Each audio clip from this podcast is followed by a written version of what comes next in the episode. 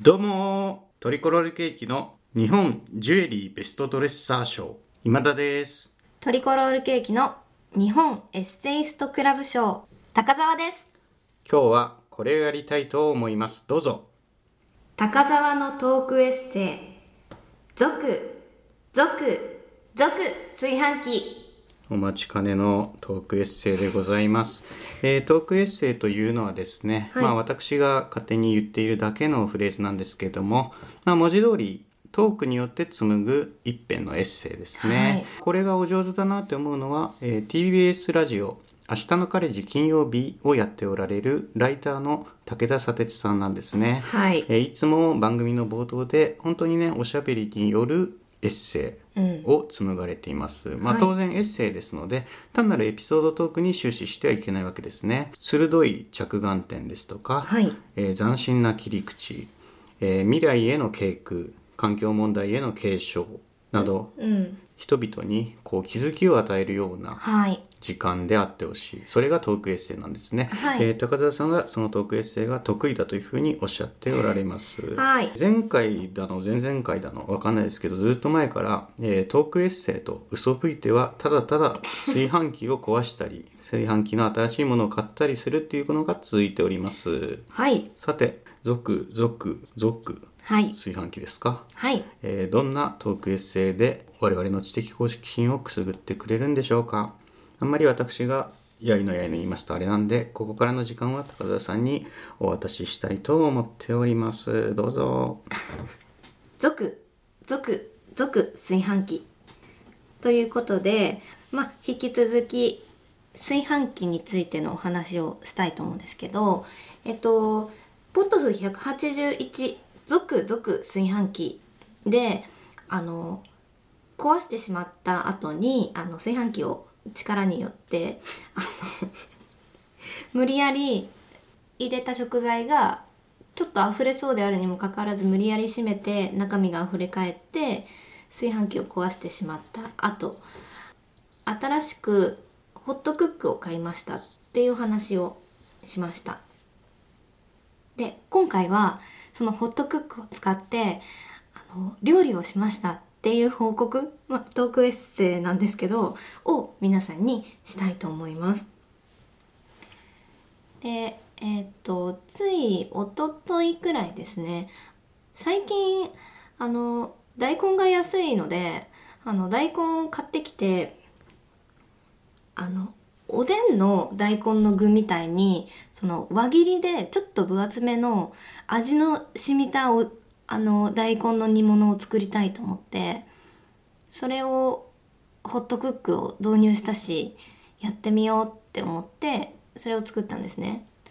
で大根のその輪切りの煮物を、えっと、過去にも一回作ったことがあってその時はあのちょっとその何て言うんですかねアクを取ったりあアクっていうか何て言うのかな下茹でとかを何もせずに切ったまんまをあの鍋に放り込んでそのまま味付けをして何時間も煮込んで作ったんですよ。そしたらあの何も下処理をしてないもんだからかなりあのえぐみがあって大根の臭みがあってなんかまあ美味しいは美味しいんですけどあんまりうまくいかなかったんですねだから今回はそう下し下茹でをしようと思ってえっと鍋に水を入れて輪切りにしてかつらむきにして面取りをした大根の輪切りをあの水で15分くらいあのコトコト煮込んでそれからホットクックに茹でた大根を入れて味付けをして1時間ほど圧力調理をしたんですね。で出来上がったものを食べたら前回よりはよくできたんですけどやっぱりまだちょっと大根の臭みみたいなえぐみみたいなものがあってこれなどうすればいいんだ？って思ってそこでやっと Google で大根下処理方法っていう風に調べたんですよ。そしたらどうやら大根の下処理ってお米のとじとぎ汁かお米そのものを鍋に入れて1時間くらい煮込まなきゃいけないっていうことが分かったんですね。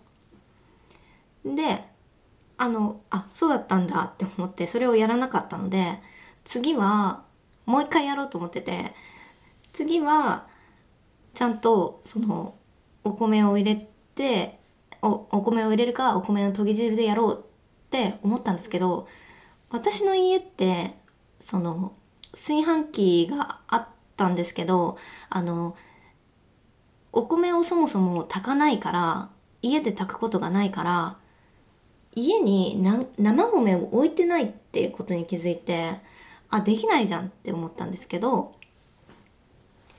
よくよくその調べてみるとその米が必要なわけじゃなくてそのでんぷん質と一緒に生の大根を煮込むことでアクが抜けて臭みも抜けて下処理ができるっていうことが分かったんですよ。だからあのでんぷん質であれば小麦粉でも片栗粉でもいいそうなので次は片栗粉を入れて煮込んでみようと思います。って思ったんですけどもう一つ壁があってあのその鍋で下処理で煮込む時間が1時間なんですよ。だから鍋で下処理のために1時間煮込んででまた圧力鍋に入れて1時間圧力調理をするってなんかあんまホットクックで何でもできるからホットクックを導入にしたにもかかわらずなんかあんまりなんていうのかなホットクックの利点を活かせてない料理だなって思っちゃってまあでも美味しい大根を食べたいのでそれはやってみようと思ってます。はい以上です。うん。そうですね。トークエッセイは今回で4 4回回目。目まあ今までで一番トークエッセイでしたよ。あそうですか？はい。途中でお米が下茹でには必要らしいという気づき。うん。でまあそれはお米自体というよりはでんぷん質はいなのであるということとあと下茹でに1時間もかけているのでせっかくホットクックという長い調理時間を安全に行える調理器具っていうのを手にしたのに、結局コンロで下茹でしてたってことですよね、はい。1時間ぐらい。そうです。でホットクックをわざわざ買ったんだけどこれ意味ないじゃん。という展開うん。立派にエッセイだと思いましあたよかったと僕がね想定しているエッセイっていうのは、はい。今高田さんがやったのはまあドタバタというか珍 珍道中だったんですよ。あはい。で珍道中の中で高田さんがね、えー、と気づきをうん。2回得てたわけよ、はい。生米が必要だってこととあれホットクック使ってねえやっていうこの2つの気づきがうん。偶然珍道中の中で訪れてたの、はい。でこの2つの気づきは椅子に座ったまま考えつくことなのね たとえ例えですよこれ。あ実践せずとも？実践せずとも。で、はい。それがエッセイだと思うんだよ。頭の中で考えを進めていくあっていう、はい。で通常考えを進めていくことで起きうる展開を高澤さんは体当たりで 偶然にも引き起こしていたのでうん。なんか客観的に聞いてみたら、まあ、立派にエッセイだと思いましたよ今のは。あそうですか。はちょっとこれも言いたかったのに抜けちゃったっていうのがあったんで、補足で言いますね。いはい下茹でに必要な米の溶き汁もしくはお生米うん。の部分なんですけどこれででんぷん質が必要なんだってことが分かったんですよ。うん。っていう話をしたと思うんですけど、うん。そのでんぷん質があのどういう効果をその大根の煮こ、えー大根に与えるかっていうと2ついいことがあってうん。えっとでんぷん質と一緒に煮込むことによって大根のアクを取ってそれを大根にそのアクが戻らないようにしてくれる効果を持ってるらしいんですね。そして、えっと、大根が持っている酵素がでんぷん質と結びつくことによって大根の甘さをより引き出してくれるっていうことが分かってあなんかいいことしかないなって思ったんでまあ時間はかかるけど本当に一回成功したいんでちょっと2時間かけて作ってみようと思いますね。ちょっとだけ煮汁にとろみが出るかもね。もう本当にちょっとだけ。うん、それもいいんじゃなかったっけね。まあ忘れましたけど、はい。まあよく聞きますけどね。お米で下茹でするっていうのは、まあ、ちゃんとあれは言われがあって、っうん。ていうことなんですね、うん。なるほど。いやこれはもういい。どこに出しても恥ずかしくない。えっとなんか雑誌なんかスパとか。かえー、何がいいかな？ブルータスかな？ブルータスだとちょっともうちょっと都市のおしゃれさを足してほしいかえーなんな、だ？ペン？ペンならなおさら。ペンならなおさらですね。ポパイ？ポッパイかけます？まあ文春？文春だったら書けるっていうこと自体が違うと思うようんもっと高いやっぱでもコスパ悪い気がしますよ。何でもかんでも体当たりですとうん。失敗もするでしょうから、うん。失敗した時に引き返せないですからね。あと逆転しそう目的が。うん、あったことを書くのに書くために起こそうとしちゃう。となることちょっとどっかでずれてくるかもね、うん。まああるあるですけどねその文章を書く人は、うん。ネタを拾うために失敗しに行くっていうのはあることですけど、うんまあでもいいんじゃないですか？もうエッセイストークエッセイストと言っていいんじゃないですか、うん。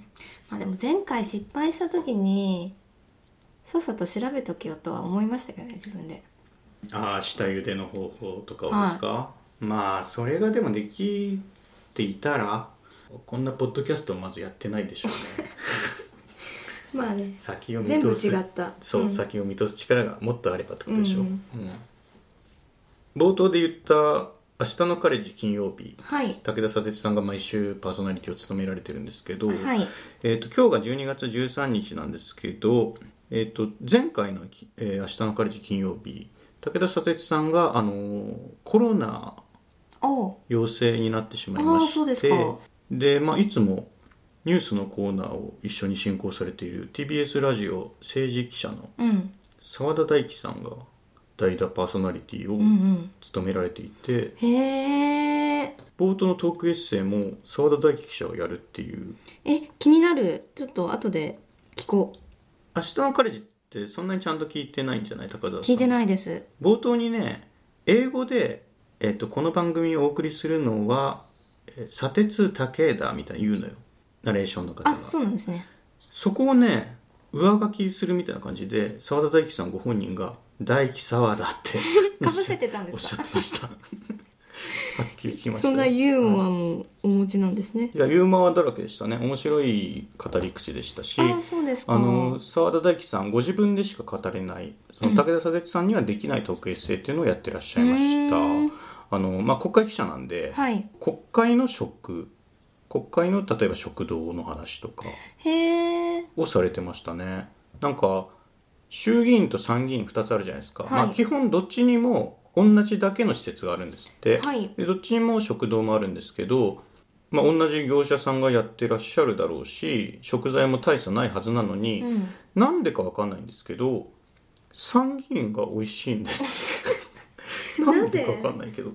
で澤田大樹さんがおっしゃるにはその過去の閣僚経験のある方で、はいその方はまあ衆議院議員だったんですけど、はいお昼になるとわざわざ何百メートルか歩いて反対側の参議院の食堂まで行ってたっていう方もいらっしゃったんですって。はい。はい、とかあのその国会にしかない国会の吉野家ってあるらしくて。へえそこはなんかね牛丼吉野家の牛丼って僕あんま食べないんですけどアメリカかどっかの牛肉なんだよね。あそうなんですね。でその国会の吉野家は和牛ほで高い何え何千かするらしくて、うんうん。でもうそこではそれが食べられる。っへえていうお話でした。私国会見学行ったことあっあてはい。最近、えいいですね。去年かをそうもっと早く聞いてれば食べれたのにって今思いました。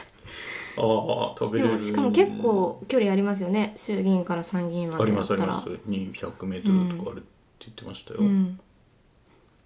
とかまあそういうのは語り口ももちろん面白いですし、うん。そのトピック自体も、まあ、武田砂鉄さんには語れない澤田大樹記者ならではのトピックかなっていうふうにすごいまろやかで面白かったです。セッションに出てらっしゃるイメージしかなかったんです。ごい硬い感じのイメージがありました、すごい柔らかいですよ。明日のカレッジでは特にかな。あそうですか。砂鉄さんとすごい息が合っててすごいいいリズムでやってらっしゃいました。はいまあ、はい。聞いてみると向上が望めるんじゃないでしょうか。はい。はい。ちょっと一旦その炊飯器がうん。完結しちゃった気がしてて自分の中で。あのなんていうのかな。イッ残念プス。あトークエッセイイップス？うん。あの今回一応評価しましたけど あのはっきり言うとトークエッセイではないですよ。は い体当たり炊飯器体験記なんでこれ。そうですね。はい。なのでそのイップスになるのはまだ早いです。しかもあでこれ今回の炊飯器の話を考えた時に、これなんかちょっと前までやってた「探偵ナイトスクープ」のコーナーも入ってんなってちょっと思っちゃって。あー。もっと詳しくでんぷん質であーなるほど。アクを取るとかはで探偵ナイトスクープのコーナーでできるかなとか思いました。探偵ナイトスクープのコーナーというのはラジオポトフ内でやっている高澤さんプレゼンツの企画ですよね、はい。自分の中に生じた疑問っていうのを、まあ、探偵となって調べて、こちらでご報告してくださるという。はい。ただその調べるソースがあの図書館それこそ国会図書館とかではなくはい。ちょっと専門的なサイトになるのかな？ウィキペディア絶対ダメですよねいや別にみんなの百科事典ですからいいと思いますけどねでも自分論文的なこと目指してるんで じゃあダメです。はい。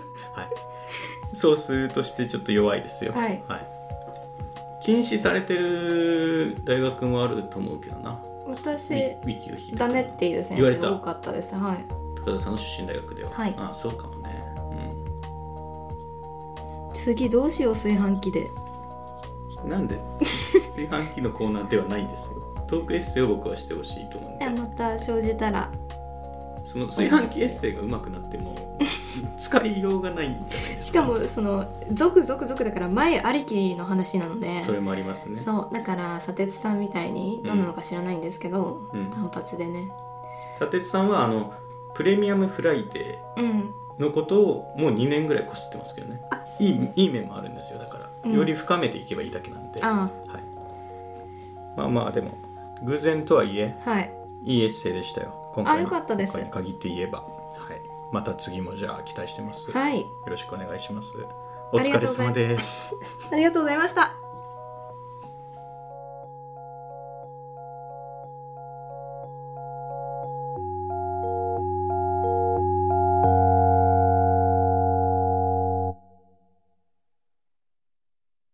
聞いていただきありがとうございます。ラジオポトフでは皆さんからのお便り、コーナーへの投稿をお待ちしています。概要欄にあるお便り受付ホームからお送りください。あなたのお便りが番組を作る